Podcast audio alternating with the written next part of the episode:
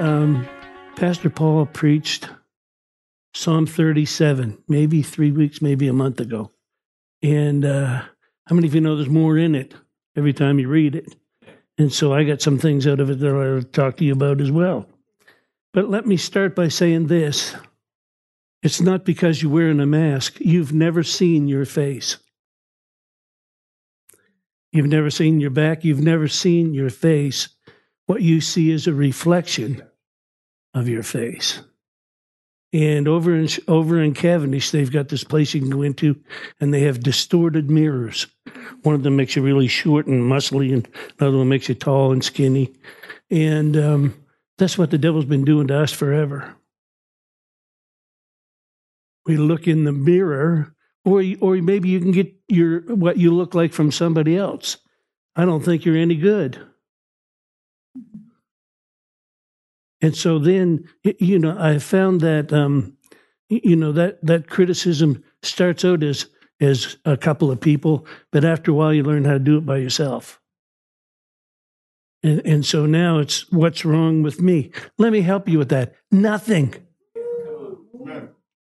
is wrong with you. You are enough. You matter. It's not about how big or small you are, or any of that. Stop tearing yours. Let th- th- stop tearing yourself up, man. Woman, womb, man, man, man. He called them Adam in in Genesis five, and so when I say man, I mean mankind, the womb. Some of them got the womb, and some of them don't have the womb, and some of them are not sure what they have these days. But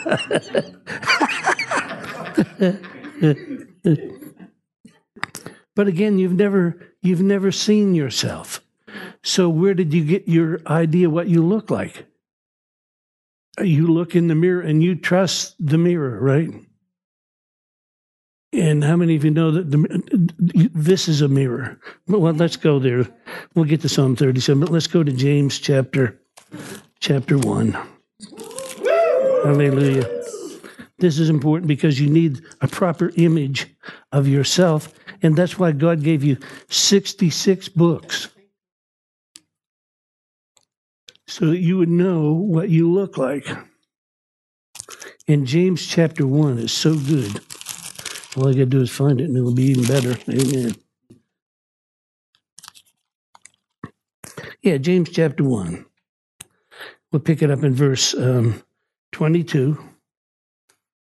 It says, Be doers of the word. And again, Nancy pointed out a couple of weeks ago, that's the word, doer is the word poietes in the Greek, and it's where you get the word poet, or it means to create with words.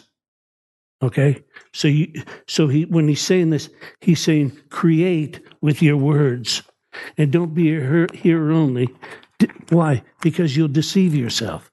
Look at the next verse. For any man hears the word of God and doesn't do it, he's like a man that looks at his, his face in the mirror and he looks at himself and goes away and straight away forgets what kind of man he is. What does that mean? It means I can look in the Bible and read Romans 8 17. You know, that I'm an heir of God and a joint heir with Jesus. And then I can walk away and forget about that and say, I'm too fat, I'm too thin, I'm too this, I'm too that. You know, tattoo this on your mirror. Shut up. I'm serious. You need to see your. This is why he said in Romans 12, 2, don't be conformed to this world, but transformed by renewing your mind. How? By the word of God. So I, if I want to know what I look like, I can go home and look in the mirror, but I've never seen myself. But if I look in here, this is what I look like to God. This is how God sees me. And so for me to say anything less than that is to criticize my creator. Right? So we ought not to be doing that, right? When you say the next verse, he looks at himself in the, uh, in the mirror, then he goes away and forgets what he looks like. But whoever looks into the perfect law of liberty, that's the Bible, and continues therein, being not a forgetful hearer, but a doer of the word, he shall be blessed in his deeds. In other words, you need to see where you see yourself is how you find yourself or where you find yourself. So I, I, I can say for sure that many of us look in a distorted mirror. It, it, how do I know that? Because you're not looking in the Word of God. I mean, when you think about Colossians 1.26, Christ in you, the hope of glory. He's in you today, the hope of glory. Christ is in you today. Then he gets over in 2 Corinthians 13, 5 and says, examine yourself to see if you be in the faith. Well, how do I how do I do that? Well, you know, I'm I'm debt free. I, I, use my faith to get that's not what he's talking about. What he's talking about is you can tell we're in the faith when the fruit of the spirit Read John 15. The fruit of the Spirit is manifested in your life love and joy and peace and long suffering and gentleness and goodness and meekness and temperance. Against such there is what? No law. So how do you, so how can I tell when I'm a faith? When I'm walking in love, when I'm walking in joy, when I'm walking in peace, not when I'm walking in self criticism, right? Say, lighten up, somebody. Lighten up, somebody. Okay, so now let's go to Psalm Psalm uh, 37. Because fear distorts your image. Fear perverts your judgment. Fear paralyzes your progress. Fear promotes procrastination. I'll do it tomorrow. but again, that's fear. And again, fear will destroy your creativity. Fear will silence the voice of God because you're not doing the word. You heard it, but now you forgot it. Fear stops the supernatural from flowing in your life. Fear fuels failure. I, I, how many of you know I watch uh, football in the fall of the year? And um, my eyes are even taking on that shape, um, the football.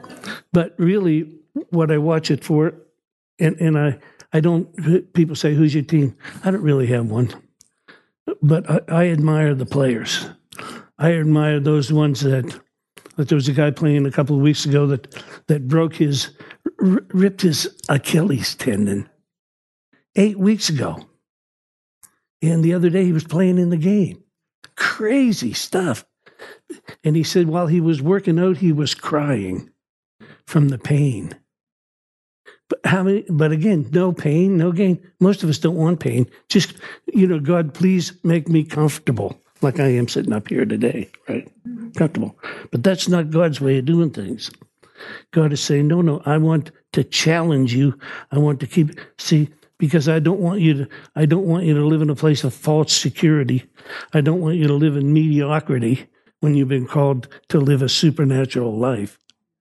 To be, oh, well, this is good enough. No. I'm not striving to be better like a football player, but I'm yielding to the Holy Ghost, believing Him to make the changes. He's the change agent, not me.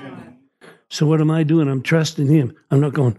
I got to be a better Christian, like that story I told you about the the uh, apple orchard up in the valley. For those of you that weren't here, um, one day I was walking in an orchard in up in up in the Gaspereau Valley, and I heard the Lord say to me on the inside of me, He said, uh, uh, "Gary, do you see the apple trees?" And like there was hundreds of them there, and so your logical answer is, "Well, of course I see them." But what what he said next was important. Do you see them struggling trying to produce apples? And the answer was no, they're rooted and grounded in love, able to comprehend with all the saints the width, the breadth, the depth, the height, to know the love of Christ that passes knowledge, to be filled with the fullness of God. If you abide in me and my words abide in you, you can ask what you will and it'll be done unto you. It's about just abiding in, in the fruitful soil. Uh, you know, again, he talks about that in Mark chapter four. He talks about the good soil and the in the in the thorny soil and the thin soil and all that. And he said, if you'll just get plugged into the good soil, you'll reap a hundredfold. That's not the place at the end of the field where the tractor turns around. It's really hard and packed there. It's out in the middle where the where the soil is really thick, and you can put the seeds down three or four inches and watch what happens. See, so get out in the middle of God's will and plant the seed. What is the seed? The seed is the word of God. The, the seed is called sperma. How many of you know what that is? Well, when Mary was talking to Gabriel the angel, she said, Let it be unto me pan rhema, according to your word. And she received the sperm that produced Jesus in her life. I'm preaching this to you today, and when you receive this sperma, it, it, will produce in your life. If you'll take the time and nourish it and grow it, it'll produce whatever you're believing God for, it will produce.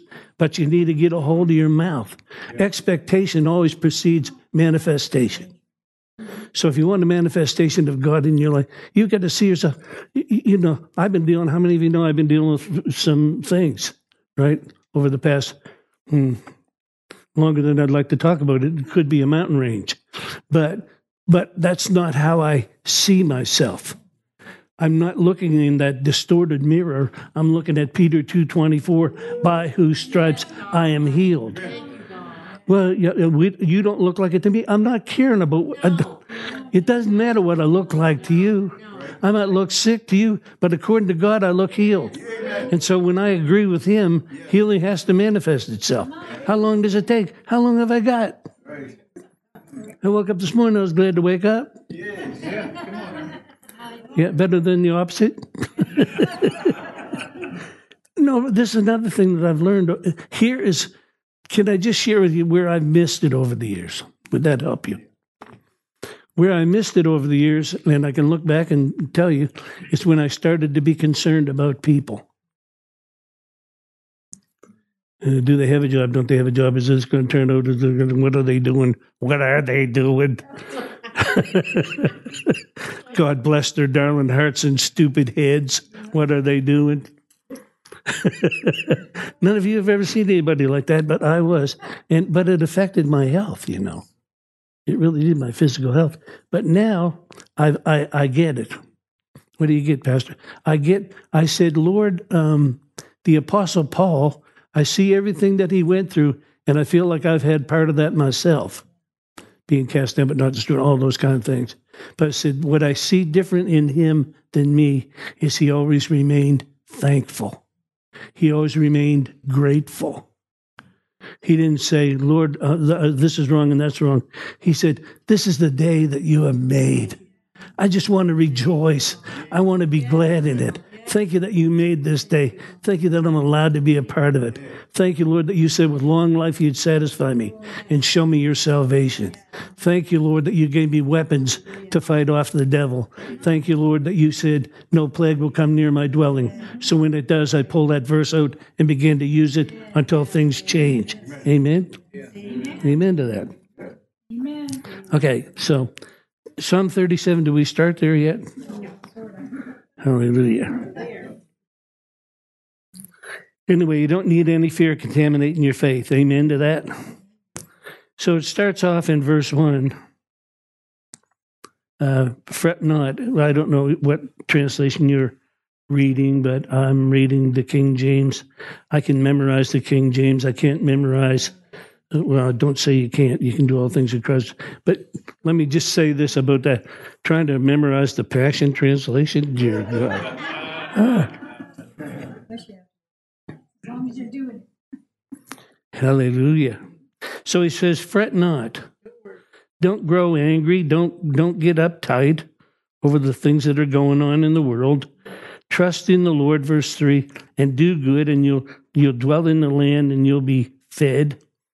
Verse 4 is powerful because he says, Delight yourself also in the word, or says the Lord. You can, anytime you see the Lord, you can switch it for word because the word became flesh and dwelt among us.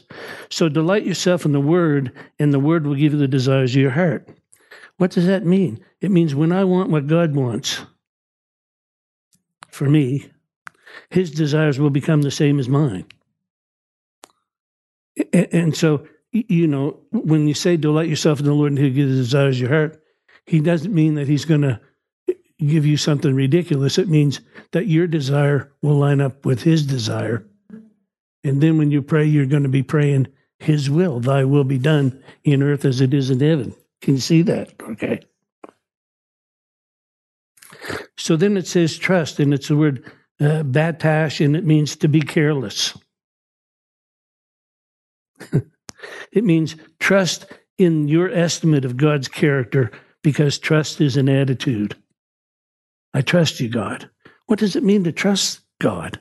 It means it doesn't matter what's going on. Somehow I know. Somehow I know that the cream rises to the top. Somehow I know that we're destined to win. Thanks be to God who always causes us to triumph in Christ. Be steadfast, unmovable, abounding in the work of the Lord, knowing that your labor is not in vain in the Lord. Be steadfast and unmovable. Stop being stop blowing around with every wind of doctrine, every sleight of men.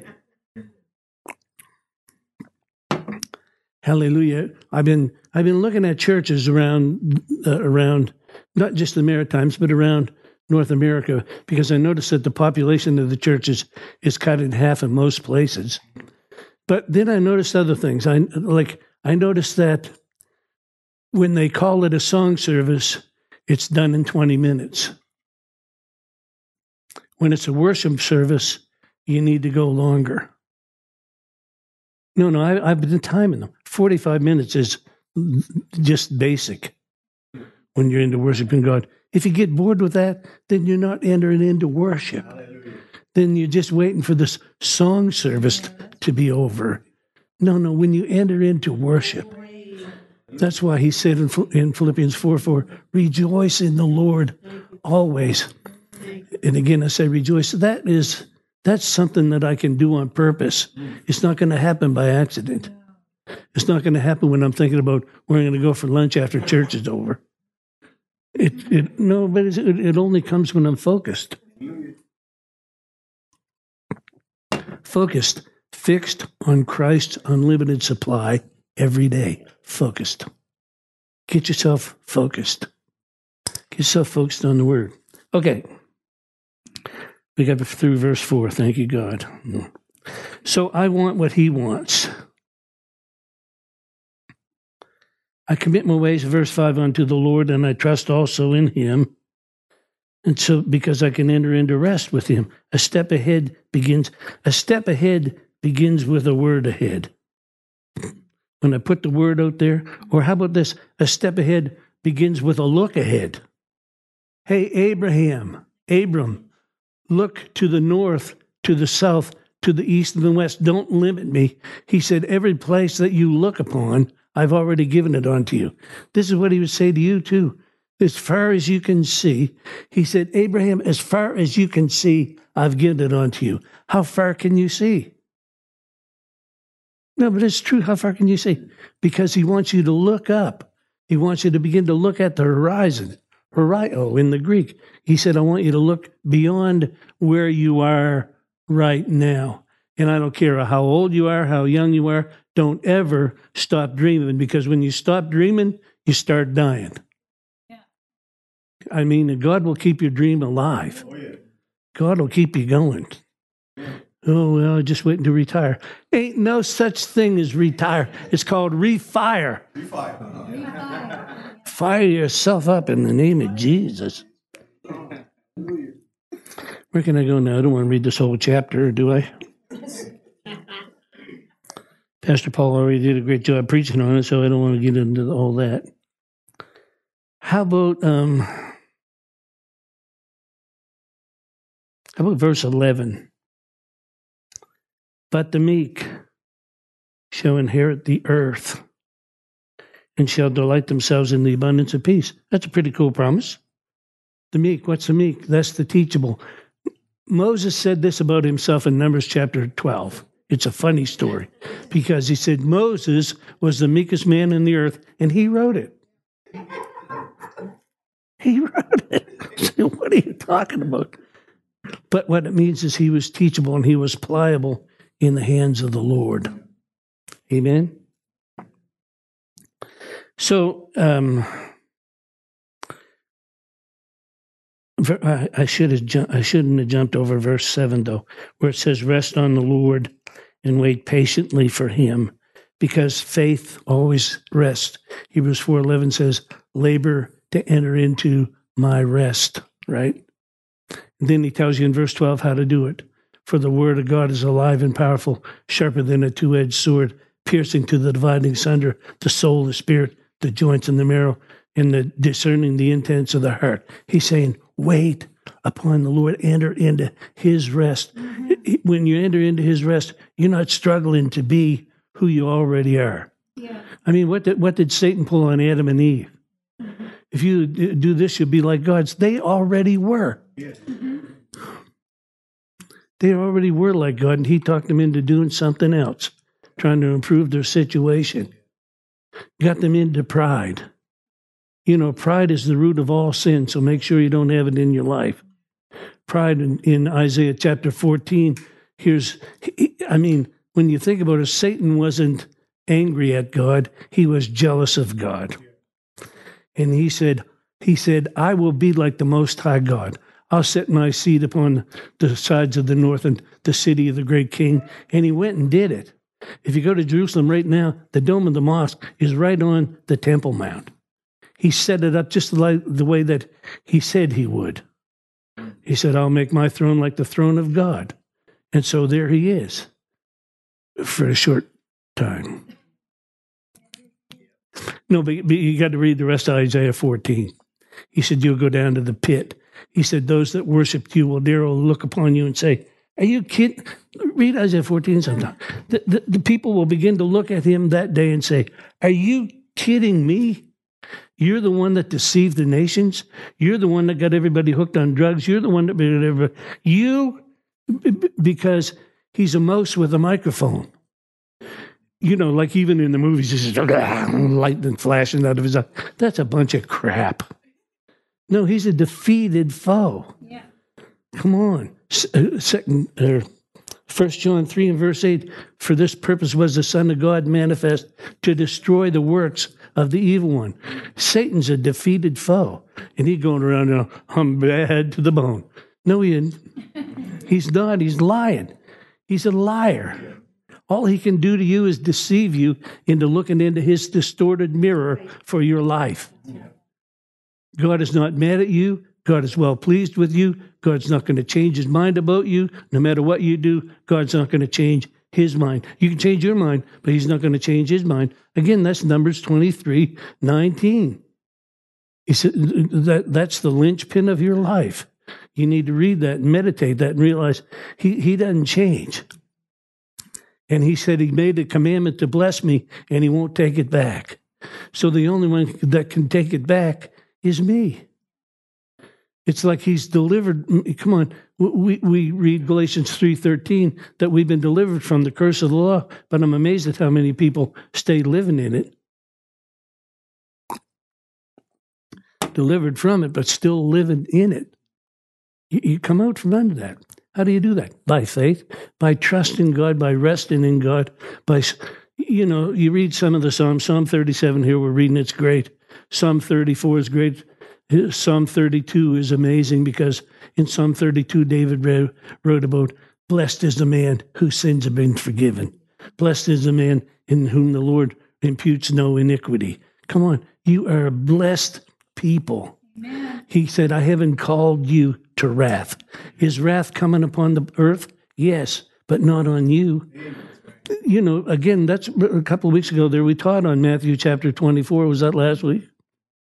And uh, the things that you need to know about are when when you read the book of Revelation, some people have got us over there in chapter 11, chapter 12, chapter 13. Let me just say this. When you read your Bible, Revelation 2 and 3 are about the church.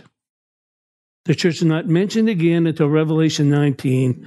And verse 1 of chapter 4 of the book of Revelation says, Come up here that's the rapture of the church. And I'll show you what's going to happen after this. After the church age, all of those things are going to happen. So if people think they're living in it now, cuckoo.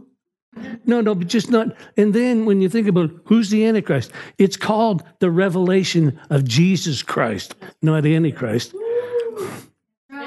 It's a no, but you know, and when you read the revelation of Jesus Christ, then you begin to see all the miracles in the book of Revelation. Then you begin to see 144,000 Jewish preachers after the church is gone running around evangelizing the world. Then you see, you know, again, two witnesses that are standing up in Jerusalem preaching the gospel. Like there's, and then you see several raptures where people are caught off the earth and taken to heaven until it's a great multitude. And when they worship the Lord, it sounds like peals of thunder. I told a woman one time, she left here, she said, I can't handle the noise in the church. I said, Well, then don't go to heaven. the worship's too loud for me here. I said, Well, either sit in the back or go to hell. No, I didn't say that. no, but my intention was you, you, if, if you're focused in on worshiping God, it's not about their volume, it's about yours. If it's irritating you, it's because you've had, you haven't entered in. Uh, and you know, there's some music we don't, you know, it's not a particular flavor, but when you're in love with God, you can get it all going, right? Amen. So, so, so there. so here's something. How, how, many of you know what? Oh, yeah, I got to tell you this story. The double A response is where we live these days. The double A response is uh, fight or flight. And fight or flight 100 years ago was so that you could outrun the bear, or at least outrun your buddy that was outrun the bear, right? But now it's every day in traffic. Now it's every day at the office or wherever you work. It's just there all the time. And so I have a friend that has a, because he was a, he has post traumatic stress. And so they went to Texas and got him a German Shepherd dog that, that is a stress dog. And um, it's a cool dog because I thought, well, they, they can train him to smell drugs. What does a stress dog smell? He smells cortisol. When your cortisol levels are high, he knows you're stressed and he'll come and nudge you and start to get your attention. And so this they're very much a one person dog. But now this person came into my office one day and the dog sat there for a second and saw me, came and laid down on my feet because he was picking up stress. I, yeah, I know I'm not supposed to do that. You, you know, my Bible says, you know, uh, he, like he said to Samuel, Samuel, they haven't rejected you, they've rejected me. Okay. And so you're supposed to know that, but I don't know that. I'm trying to know that. What God is saying is don't take it personally, but try it. you know, work with it. So, anyway, the next time I get in with this guy, we, he came to pick me up for a coffee and he had a, a, an SUV the dog was in the back. The next thing you know, the dog was chewing on my earlobe. so there was still a lot of stress going on back then. We're, we're hoping it's better now. I'm hoping now when I see the dog again, he won't come near me. Anyway, I won't tell you all the stuff that I was stressed over, but my point is we're not supposed to live there. I'm telling you what I did so that it can help you not to go there. When you, you know, to really cast all of your care upon him, for he cares for you. Be sober, be vigilant. Your adversary, the devil, goes about as a roaring lion, seeking whom he may devour, but we resist him steadfast in the faith, knowing that these same afflictions are being worked out in our brethren in the world. I might as well finish it. But the God of all grace, who has called us unto his eternal glory. After we have suffered a while, will make us perfect, establish, strengthen, and settle us. Hallelujah. The thing that you're suffering is dying to your flesh. Just die. the pastor said, die. How do I die? How do I die? How you die is by making yourself vulnerable. Yeah. To make yourself vulnerable is uh, like you like you have to get in the arena.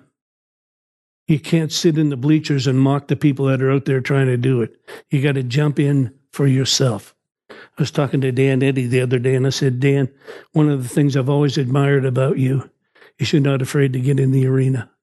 You're not afraid to be ridiculed. You're not afraid to, to embarrass yourself for something that you believe in. And I've watched them over the years. Come on, that guy, that guy that grew up here in Nova Scotia, bought himself a pair of cowboy boots, moved to Calgary, and became the head guy for the Rodeo Association of Canada. Dear God, how did he ever do that? And I know how he did it because no, no, no. He can he can talk. You know, he would sell a fridge to to somebody living up north uh, beyond the solar the ice cap, right? He's got that. And but the thing that I admire about him is not how many times he tried and failed, because he's done that. I believe he's going to really win big this time. But what I admire about him is he's not afraid to get in the arena. What will people think of you? Let me just help you with that. Most people aren't thinking about you anyway. They got their own deal going on. No, no, there's a theater in your mind and the movie's playing, but you're the star. In your own mind. Other people have bit parts, they come and go, but you're the star of the movie, man. Come on. no, no. And, uh, how do you prove it? Somebody will show you a photo, and the first person you'll look for is you. How do I look? Group photo, and you got to find you first.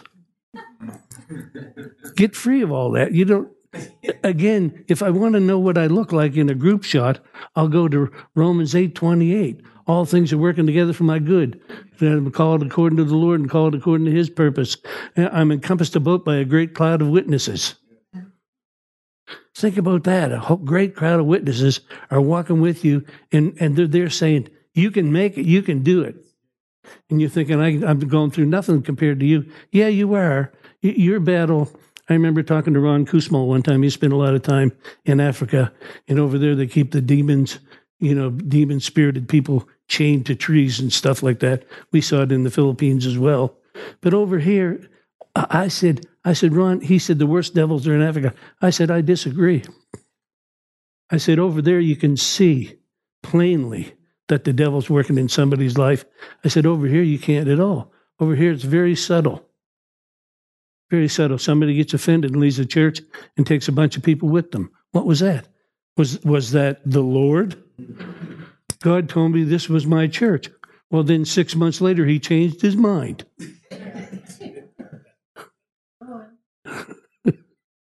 no, but that's how that's how deceptive yeah. the rat is. At the, uh, anyway, so let's try and get through this chapter eleven. We should have just forget it.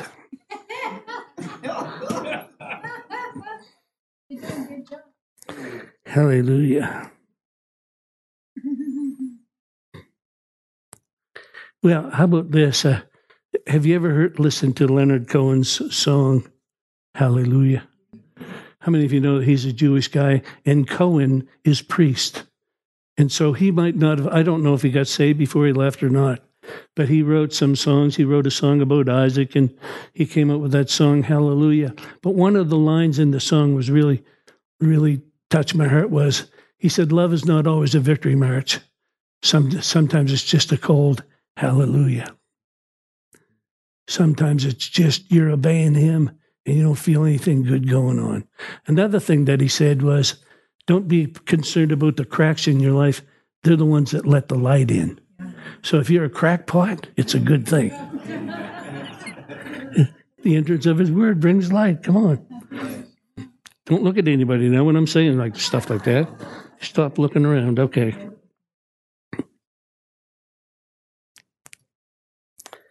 And so, really, I think what he was meaning by that is you don't hand your self worth over to what people think. What other people think is the only one that matters is God.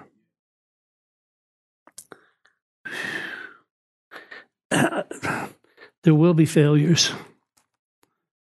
There will be criticisms. You're not always going to get it right. But right now, you're going to go to the book of Job because I, I'm giving up on the Psalms. I'll refer you to Pastor Paul's teaching. If you want to hear about Psalm 37, go back a couple weeks and watch it online. Okay.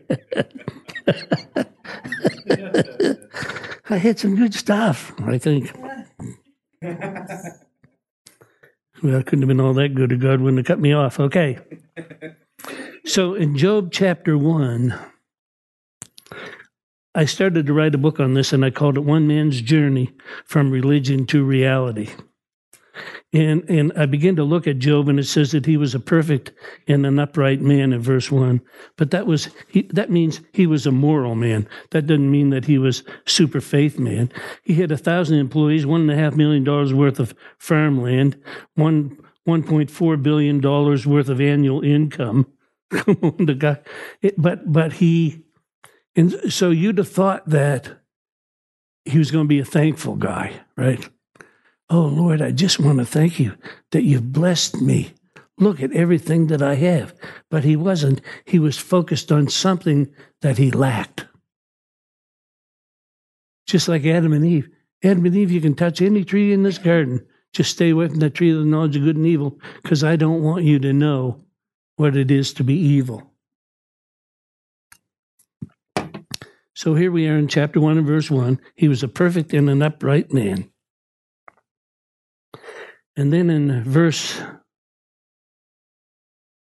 well, no, I, I said he, he was worth 1.4 billion. His annual income was 100 million. His farm was five miles wide. That's what it says when you begin to read through all this. But I want to get to verse 4. His sons, like any rich guy's sons and daughters, sometimes they'll act up, you know just look at the Hollywood kids and see what's going on. His sons went and feasted in their houses, everyone in a different day, and they sent and called for the three sisters to get drunk with them. And so it was in the days of their feasting was was gone about. And by the way, they were making moonshine. It, it, it'll, it'll tell you that when you read it in the Hebrew, that they were busy making booze. And it was so that when the days of their feasting were gone about, that Job sent and sanctified them, rose up early in the morning and offered up burnt offerings according to the number of them all. For Job said, and here's the difference between Job and Abe Abe offered up his son. Job offered up sacrifices for his sons. Job said, It may be that my sons have uh, sinned and cursed God in their hearts.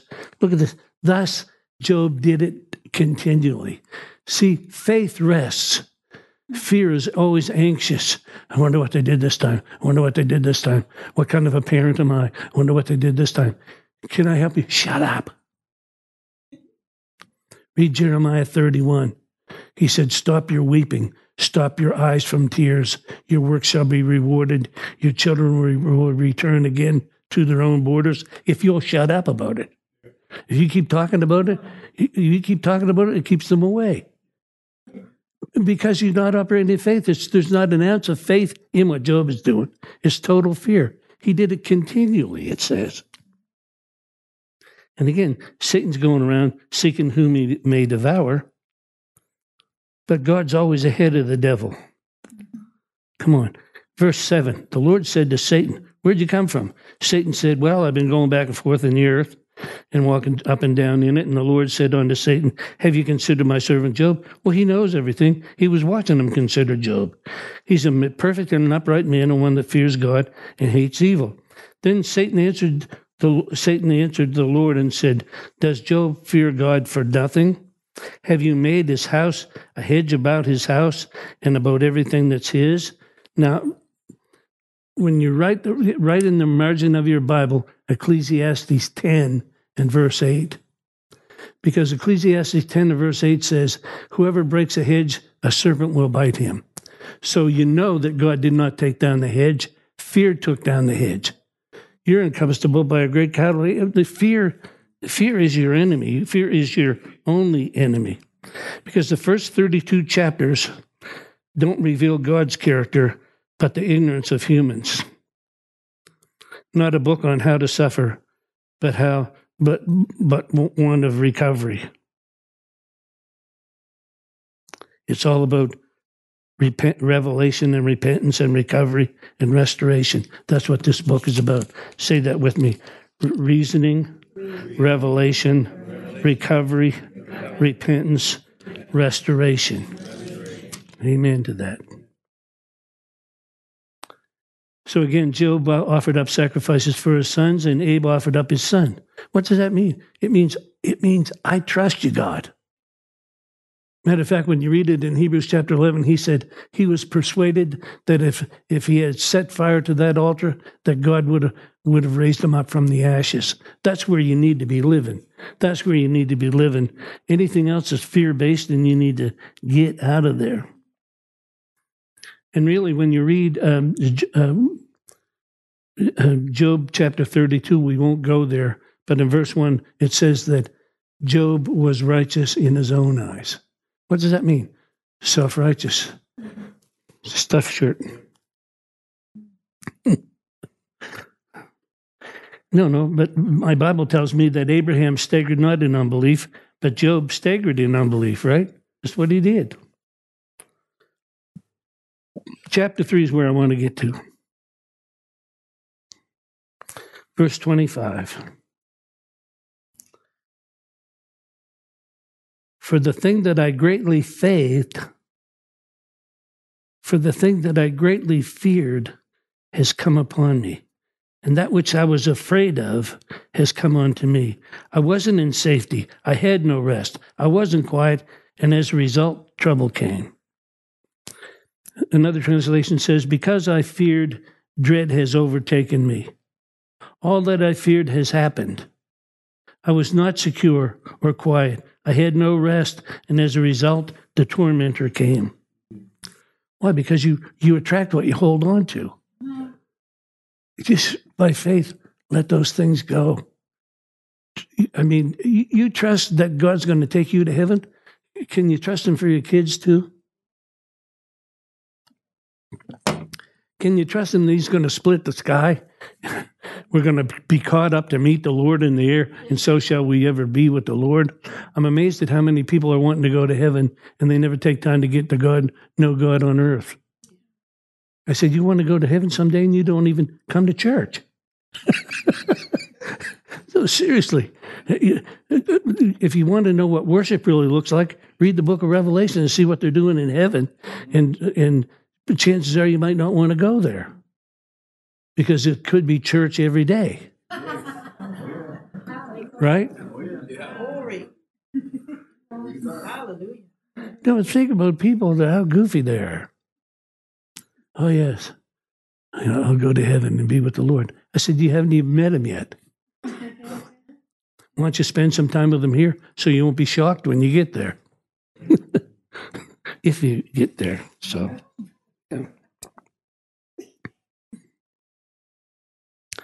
So, um, worry, the Anglo Saxon word for worry is wyrgan. W Y R G A N.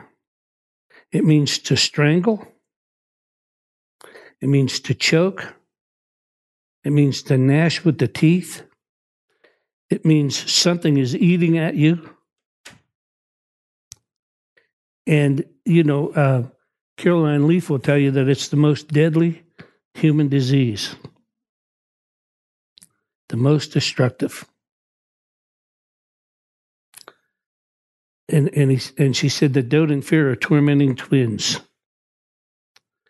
Faith and love are from above, but here it's doubt and fear. Faith and love are from above, but here it's doubt and fear. No, but that's why he wrote the book of Colossians, chapter 3. He said, If you're risen with Christ, set your intelligence on the things that are above and not the things of the earth. He said, You're dead and your life is hid with Christ in God. When Christ, who is your life, shall appear, you'll also appear with him in the glory. So then he goes on and says, put, You know, put to death, mortify your members that are upon the earth fornication, uncleanness, inordinate affection, evil concupiscence, covetousness, which is idolatry you can put all that stuff off. How do I do that? The same way I put on my shirt this morning. Same way. He says, put on the new man, renewed in the knowledge of the him, image of him that's created us, where there's neither Greek nor Jew, circumcision, uncircumcision, barbarian, Scythian, bond or free, but Christ is all and in all. Put on as the elect of God. Put it on. Put it on. Put on love. I don't feel like I'm loving people. Put it on. Put on love. He said, it's the bond of maturity. He said, and then let the peace of God rule in your hearts. You're called to one body and you're thankful. He said, Love one another, forbearing with one another, forgiving one another, even as Christ forgave, you forgive. Why? Because when you're walking in forgiveness, you're walking in freedom. As long as you got a grudge against somebody, no, somebody that's that's worry and that's worgen, and that worry is also where you get the word worm, and it's how these things are always trying to get into your brain. It's like the word for devil, diabolos. Dia means all the way through, and balos means to throw. So it's like throwing thoughts and throwing thoughts until they penetrate your mind. Until now you're have you I know you've done this because I've done it before. You're going into a meeting and you sense the tension. And so you had the meeting in your head before you ever go into the meeting. Well, they'll say this, and then I'll tell it, say that, man. And then when they say this, I'm really going to say that, and I'll tell them. I'll give them a peace of mind. Don't give them any piece of your mind because you haven't got all that much left. Okay, hang on to what you got. Let's hang on to what we got. no, but eh, but then you get in the meeting, and it didn't happen. That's worry. Worry is imagining that anything that can go wrong will go wrong. How about faith? Imagining that anything that could go right will go right. It doesn't matter what it looks like right now. Glory to God. I'm about to break out into something new. Amen. Well, we can't leave Job in this mess. We better go to chapter 32 or 33 and totally forget Psalm 37 right now because we're not ever going to get back there. Job 25. Now, the cool thing about Job is there's a fourth man. Remember, he had three crazy friends, and they weren't friends at all. All they did was make things worse. And we even preach from and quote some from some of the things that they said, and yet God said they were all wrong. So, so let me get to chapter well, let's read chapter 32 and verse 1 first. So these three men ceased to answer Job because he was righteous in his own eyes. He was better than God. It was God's fault. Have you ever gone there? Let me just say this about that too. God is not ever your problem. Your understanding of Him may, may be causing a problem, but he's not ever your problem. He's your answer. He's always your way out. He can make a wall away. He, he you know, he can make a mountain to be removed. Come on and cross the sea. And where are we going to pick this up? Um, I don't know. okay. Chapter 32 and verse 4. This is Elihu is a type of the Holy Ghost. And it says he waited until Job had finished speaking, and he waited till all the friends finished talking, because he saw that there was no answer in the mouth of these three men, and and then his anger was kindled.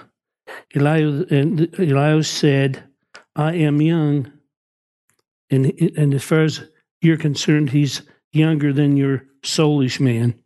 He came after you got saved. So, again, we don't have time to get into all of this, but it's so rich. Maybe I should finish writing that book. I don't know. Elihu saw that there was no answer in the mouth of those three men. He got angry. And he said, he said in verse 7, I should let days speak, or the multitude of years should teach wisdom.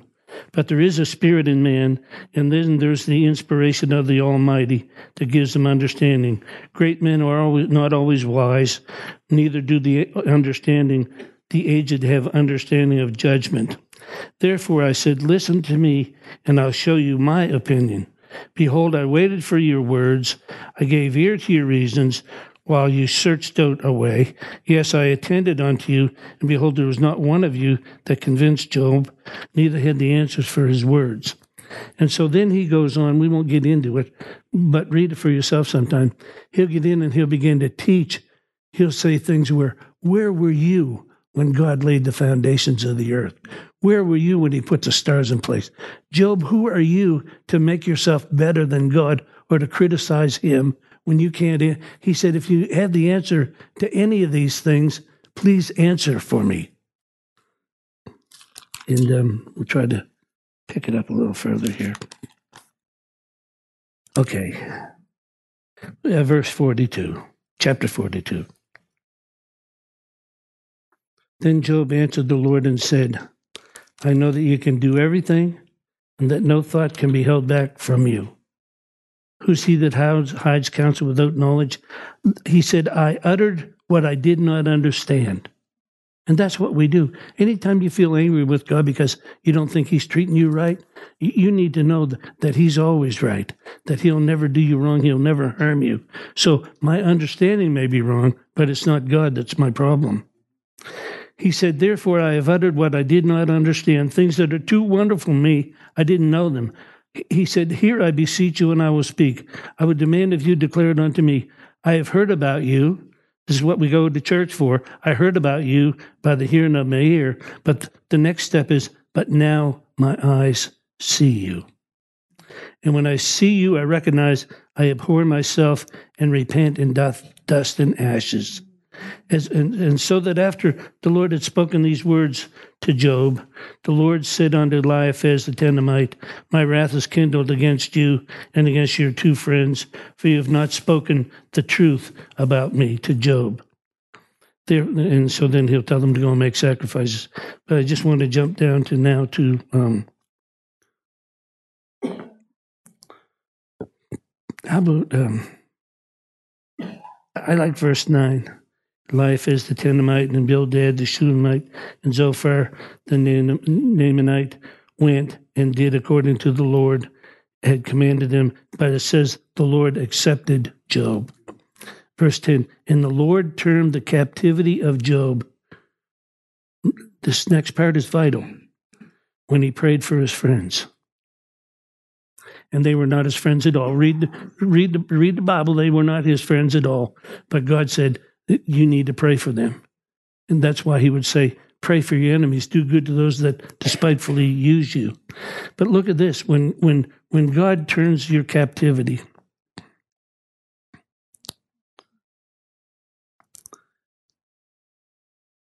and the Lord gave Job how much? Twice as much as he had before. Hallelujah. So when he talks about restoration, I restore unto you the things that are stolen, he's talking about, I'll give you twice as much. All you've got to do is do what Job did here. Before you repent and pray for those that have harmed you.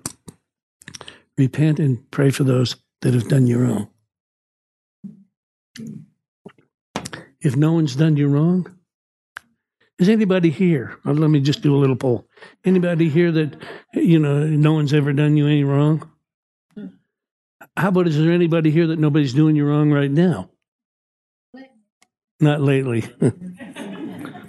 no, but again, it's not people. My Bible says that we wrestle not against flesh and blood, but against principalities, powers, rulers of the darkness, and the spiritual wickedness in the heavenlies. So uh, it's unfortunate that the devil uses people, but he does. Romans chapter 6 says that whoever yield your members to, you become the servant of. So you can have a Christian yield himself to the devil, spreading gossip and all of those kind of things, and dividing churches and all that, and thinking that they're doing the right thing sometimes. But, but again, only by uh, uh, Proverbs 13.10, only by pride comes contention. The only way that strife, pride comes, the only way that those that contention comes is because of pride. Ain't nobody going to tell me what to do. Let somebody tell you what to do. let a pastor speak into your life. If not this pastor, find a pastor. But, you know, like there are people in this city that I know that won't go to church because there's nothing spiritual enough for them. Because they're on a higher plane than the rest of us. What's that called? Pride. You know, I don't care if a church, if you can't find, go fit somewhere. Find a place that you can fit.